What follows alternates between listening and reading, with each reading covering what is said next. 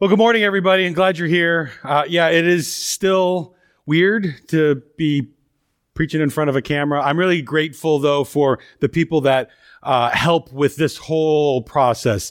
Uh, Jeremy Galindo has put in countless hours, not only helping us to figure out how to do all this, but but helping to package it all together and make sure that it it gets delivered out to you. I'm also grateful for for Bobby and for Alan for all the work that they've done to help out with this. Uh, my daughter Gracie is running the camera, so. Uh, they, are my audience as I'm uh, sharing this message this morning. Uh, our church name is Calvary Baptist Church. And, and, and if you think about it, Calvary is a weird name for a church. I mean, do you guys know what Calvary like literally means? I think sometimes people think that that uh, Calvary are the guys who ride in on horses and save the day, but that's that's cavalry. It's the same letters, just like the L is in a is in a different spot. Uh, no, no, the word Calvary has, has a very particular meaning. Uh, in, it is the Latin word for Golgotha, and Golgotha is the Hebrew word for skull or place of the skull. In John 19, 7, it says, They took Jesus therefore, and he went out bearing his own cross to the place called the place of a skull, which is called in Hebrew Golgotha. It's weird that, that one of the most common church names out there literally means skull. Uh, there's there's this like big hipster church uh, in Montana that decided that they would just go ahead and translate it, and, and their church is is actually called Skull Church, which seems awesome to me. Uh, I think I think we'll probably stick with with Calvary. But if we ever decide to like do a hipster plant, there is a hundred percent chance that it's going to be called Skull Church because I think that's cool. Uh, the reason that Calvary is such a popular name for a church is because of what happened there at Golgotha. On, on Good Friday, just a couple days ago, we talked a little bit about what what happened there. Uh, I read through John 19. Uh, in case you missed it, let me just briefly summarize what what happened. Uh, Jesus is arrested. He's tried. And he's found innocent. He's found innocent by Herod. He's found innocent by Pilate. Like a couple of times, Pilate says, I find no guilt in this man. But the Jewish leaders and, and the mob, they demand blood. So Pilate hands Jesus over to them. They, they take Jesus out and they make him carry his own cross.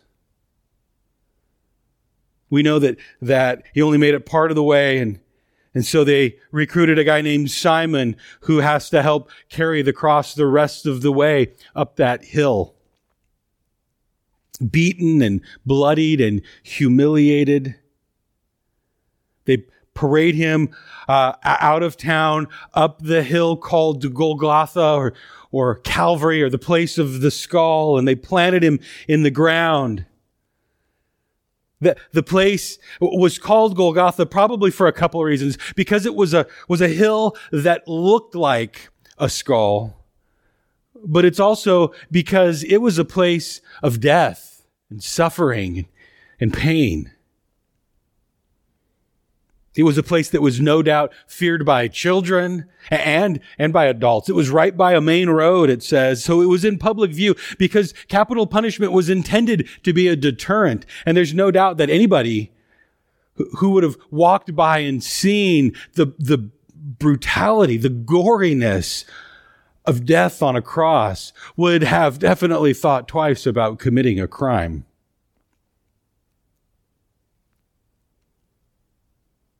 It was, it was at that place that Jesus is, is nailed to the cross, hangs there. A place known for, for fear and for, for pain and for suffering. But because of what Jesus did there, he, he changed all that. He changed this place of, of death and fear and suffering into a place of, of hope and of life and of joy. He changed th- this place that, that the, the mention of that name, Golgotha or Calvary brought, brought fear. Instead, it brings hope and life and joy. And it's, it has, it has a, a name that we want to, we want to attach to our churches because there's so much joy there now. Because at Calvary, all of these promises of God are fulfilled. At Calvary, the amazing love of Jesus Christ is displayed for everybody to see. And at Calvary, our salvation is fully secured. Let me, let me uh, read the rest of the story starting in John chapter 20, verse 1. It says, Now on the first day of the week, Mary Magdalene came to the tomb early while it was still dark, saw that the stone had been taken away from the tomb. She ran and went to Simon Peter and the other disciple, the one whom Jesus loved, and said to them, They've taken the Lord out of the tomb, and we do not know where they have laid him. So Peter went out with the other disciple. They were going towards the tomb. Both of them were running together. The other disciple outrun Peter and, and reached the tomb first, stooping to look in. He saw the linen cloths lying there, but he did not go in. Then Simon Peter came following him and went into the tomb. He saw the linen cloths lying there, the face cloth which had been on Jesus' head, not, not lying with the linen cloths, but folded up in a place by itself. Then the other disciple who reached the tomb first also went in, and he saw, believed for as yet they did not understand the scripture that he must rise from the dead. Then the disciples went back to their homes. At Calvary, all of these amazing promises of God are fulfilled. And, and John makes it a point to point out a number of them. Like, like we saw uh, in, in John 19, G- uh, John tells us about Jesus going out carrying his cross. Jesus never fights back or struggles against his captors. Even when Peter tries to fight back and protect Jesus, Jesus stops him. Jesus willingly submitted to the cross in direct fulfillment of Isaiah 53 7. He was oppressed and he was afflicted, yet he did not open his mouth. Like a lamb that's been led to slaughter, like a sheep that is silent before its shears, so he did not open his mouth. The 22nd Psalm, eh, one of my favorite Psalms in the whole Bible because it's all about what Jesus has accomplished for us. It also describes this suffering servant in amazing detail, especially because that psalm was written hundreds and hundreds of years before Jesus was even born. In that psalm, even the method of Jesus' execution is described. Psalm 22, 16, it says, Dogs have surrounded me. A band of evildoers has encompassed me. They pierced my hands and my feet. John tells us that the soldiers divided up his garments, cast lots for the largest piece of his clothing. In Psalm 22, 18, it says, They divide my garments among them. For my clothing, they cast lots. Even, even the fact that Jesus was crucified alongside those robbers was a, was a fulfillment of Old Testament prophecy. Isaiah 53, 12.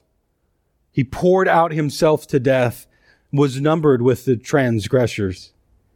Yet he himself bore the sin of many and interceded for the transgressors. In John 19, 28, says, After this, Jesus, knowing that all things had already been accomplished, to fulfill scripture, said, I am thirsty.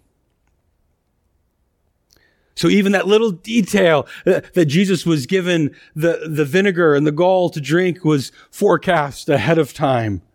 Psalm 69, 21. says, They also gave me gall for my food. For my thirst, they gave me vinegar to drink. After the, the death and resurrection of Jesus, all of these Old Testament references become crystal clear. The, the resurrected Jesus on that, that road to Emmaus meets up with uh, t- two men and, and is able to point them back, show them, going all the way back to Genesis and showing how all of these things from the Old Testament point ultimately to him and to what he would come and do. Thousands and thousands of prophecies have been perfectly fulfilled in Jesus. Because God is a God of details. Everything from the place of his birth to the final detail of his death was a part of the plan of God from the very beginning. And the picture that we see in scripture is of a God who is powerful and is sovereign and is in control we serve a mighty God.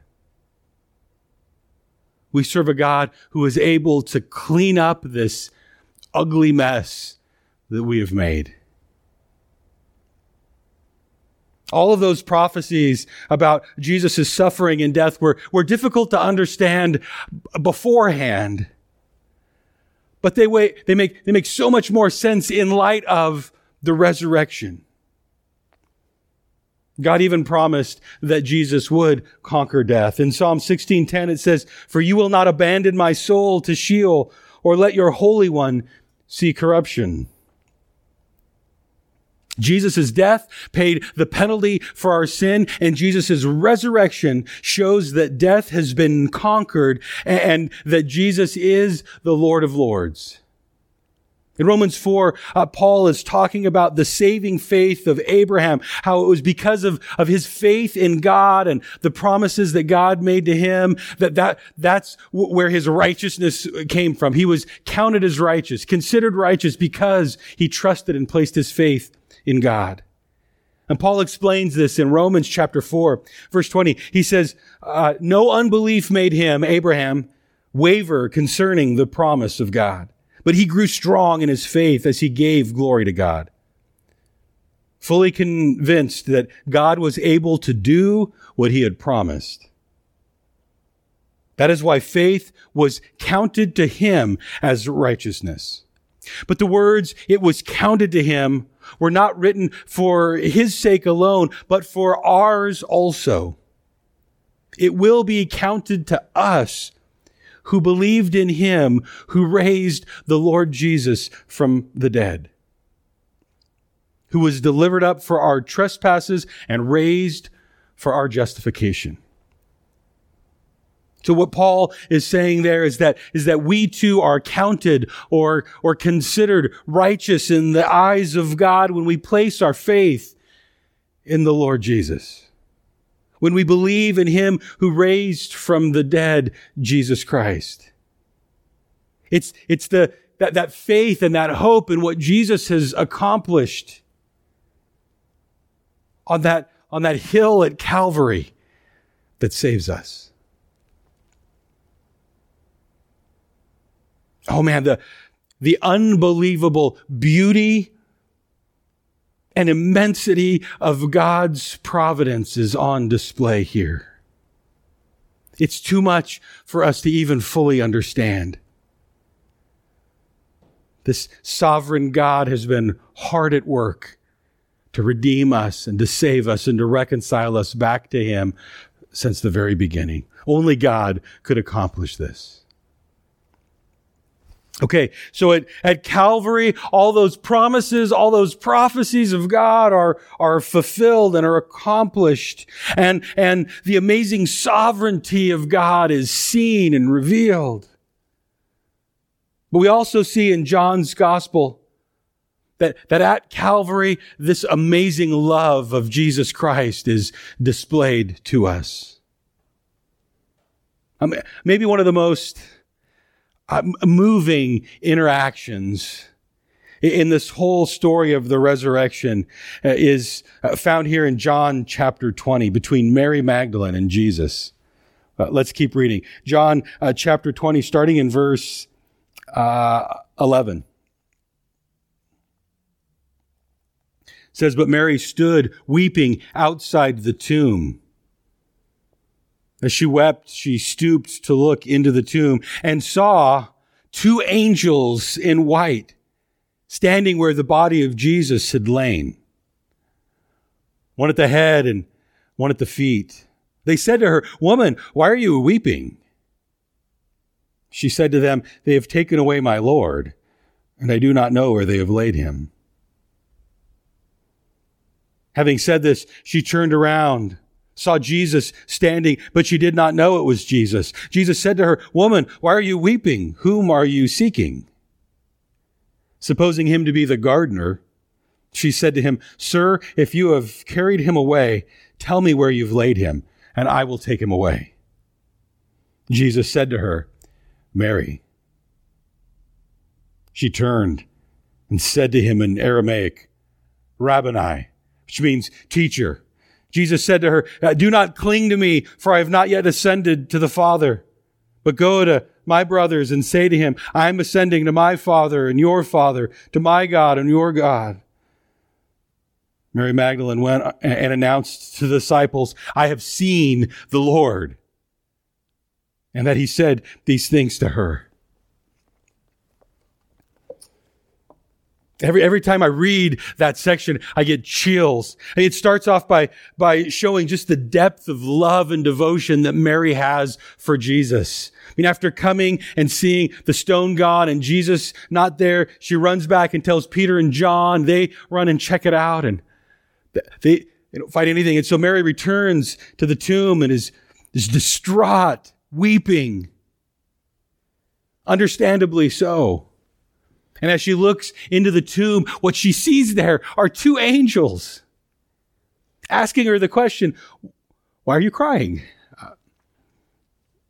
And I, and I, don't think they're asking the question in like a, in like a mean or accusatory way. I, I think, I think they're asking that question in a loving and reassuring way.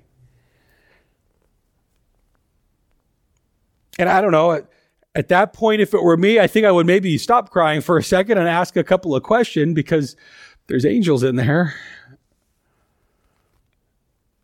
She doesn't really have much time. The next thing she knows, there's a guy standing behind her asking the same question.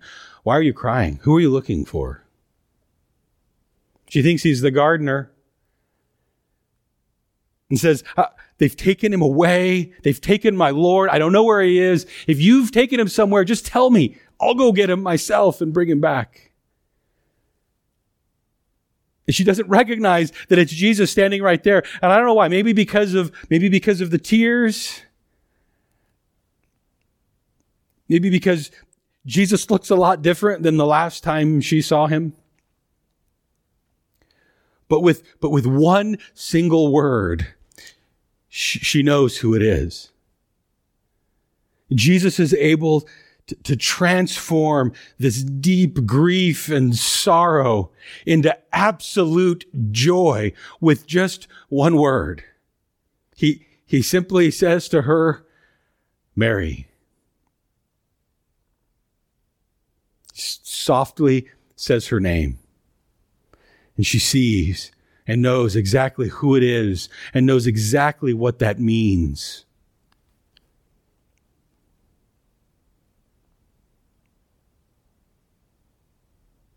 And she, she's filled with joy and she grabs a hold of him to the point where Jesus has to say, okay, stop clinging to me. It's, it's almost like she doesn't want to lose him again. She, she clings tight to him. I don't know. Can you remember a point in your life when that happened for you? I mean, I, I grew up hearing the name of Jesus my whole life. But there was a point in my own personal life when I realized the depth of my sin and, and how it had uh, separated me from God, how unworthy I was. And when I realized for the first time just how much Jesus loved me and how much he had given for me, It's, it's like it was personal to me finally, like Jesus was saying, my name. And so with tears in my eye, I, I gave my life to him, c- clung fast to Jesus and, and have never let go.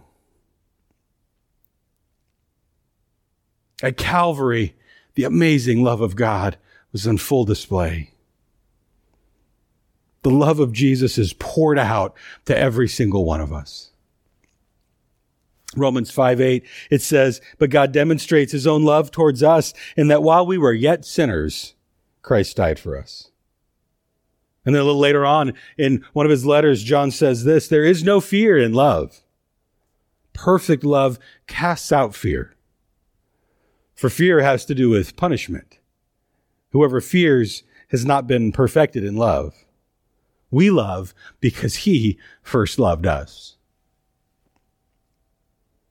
At Calvary, we bear witness to, to the perfect manifestation of love. There is no greater love, no greater act of love, no greater Savior than Jesus. Because of that great love at Calvary, our salvation was secured for us by Jesus Christ.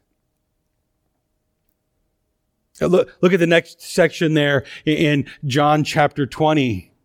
On the evening of that day, the first day of the week, the doors being locked where the disciples were for fear of the Jews, Jesus came and stood among them and said to them, Peace be with you.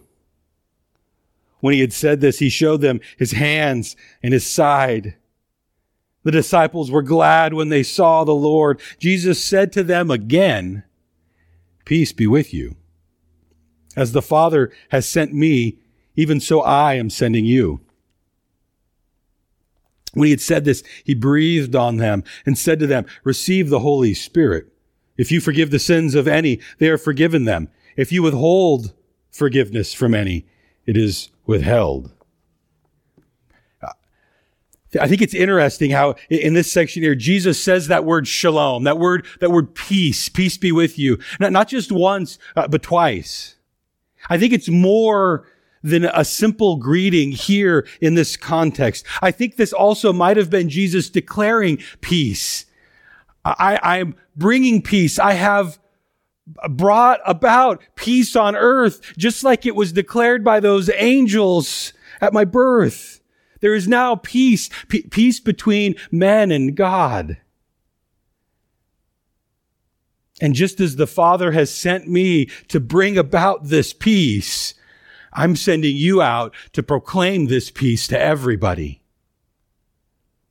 He, he says, here, look at my hands, look at my side. I want you to know that I'm, I'm really risen from the dead. I'm, I'm not just a ghost. See me and, and touch me. Know that I'm a real and that I'm, I'm alive. I'm resurrected. I've conquered the grave. And, and I think the reason that he wants them to see him and, and feel him is so that he, that they can then go out and, and be eyewitnesses to the fact that Jesus is resurrected from the dead. They can give a firsthand report that there's now this peace and this hope and this life through Jesus. And then Jesus uh, says there's this coming Holy Spirit, just like I promised and there's salvation and there's forgiveness of sin that you get to go out and declare. What we have here in the Gospel of John and in, and in all of the, the Gospels are these eyewitness accounts of the life and the teaching and the death and the resurrection of Jesus Christ. We have this message of salvation that has been declared to us and, and the message is, is a simple one. Through faith in Jesus, our sins are forgiven and we're saved. I love this next part here in John chapter 20. Uh, Thomas wasn't there when Jesus appears to his disciples.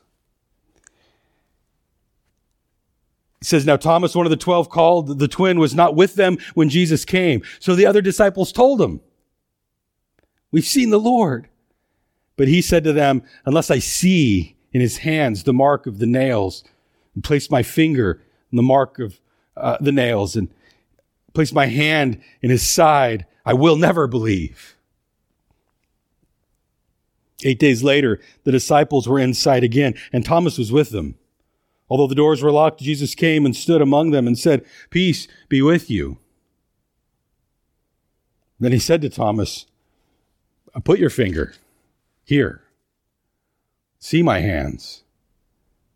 And put, put your hand and place it in my side. Do not disbelieve, but believe. And Thomas answered him, My Lord and my God. Jesus said to him, You've believed because you have seen me. Blessed are those who have not seen and have yet believed. Jesus is talking about, about us there, about those who will believe even though we don't get a chance to see. We believe because of the testimony of these disciples. We believe because we have, we've read and we've heard about what Jesus has done for us. We believe because of that Holy Spirit that has convicted us of our sin and our guilt. We believe because we've, we've seen and understood this love of God that has been poured out on us through Jesus. Listen, if this morning you are somebody who maybe has been a doubting Thomas in the past, but today you finally see and understand and get exactly what this, this whole salvation through Jesus thing is about and, and, and who he is and why he came and what that means. If, if today you understand the weight of your sin and you believe that Jesus really did die to pay that debt, and you believe that he really did rise from the dead to conquer death, and that he really does offer hope and peace and life to, to all those who believe, then let me invite you to place your faith in Jesus Christ right now today. It's not something that's all that complicated. It doesn't require uh, a whole lot of uh, works or actions on our part. Really, Paul puts it pretty simple. In, in Romans chapter 10, Paul says, if you confess with your mouth that Jesus is Lord and believe in your heart that God raised him from the dead, you are saved. And so I want to give you a chance to do that very thing right now. If, if, if you would bow your heads, even though you're at home in your living room, still bow your heads, close your eyes and pray with me. Dear God, I confess that I'm a sinner. I know that I am, I'm helpless to save myself. Thank you, God, for sending Jesus to come and die for my sin. Thank you that through the resurrection, I know that I too can have new life. Thank you for loving me and for adopting me and for saving me. I believe that Jesus is my Savior and my Lord, and I commit my life to following Him. Thank you, dear God, for bringing peace on earth through Jesus Christ. In his name I pray. Amen. If, if you're watching uh, this uh, on Sunday morning, uh, there is a, a little button that says, I commit my life to Jesus. And if you are doing that for the first time in your life, I want you to click that button. If that's something that you've already done uh, and you are someone who has placed your faith in Jesus, then, then you can ignore that button or dismiss it. After you click that button, there's another one that comes up that says connect with us. Hit that one too, and it'll bring you to a page where you can share your information with us. Do that so that we can be praying for you, so that we can reach out and, and follow up with you, and so that we can send you more information about, about where to go from here in your walk with Jesus. At Calvary, all of the promises of this awesome sovereign God are fulfilled. There is redemption and there is life and there is hope. At Calvary, the love of God has been poured out onto all of creation. At Calvary, our sins have been atoned for. The power of sin has been destroyed and Satan has been defeated. All the requirements of a holy and just God have been met through the work of Jesus Christ on the cross. At Calvary, the work of our salvation is complete.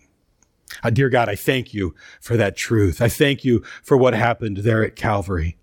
Thank you that Jesus didn't stay dead, but that he beat death, that he rose from the dead. Thank you that we have this confidence and this hope because of Jesus Christ. Our desire, dear God, is to spend all eternity with you. Thank you for making that possible through Jesus Christ. Again, in Jesus' name we pray. Amen.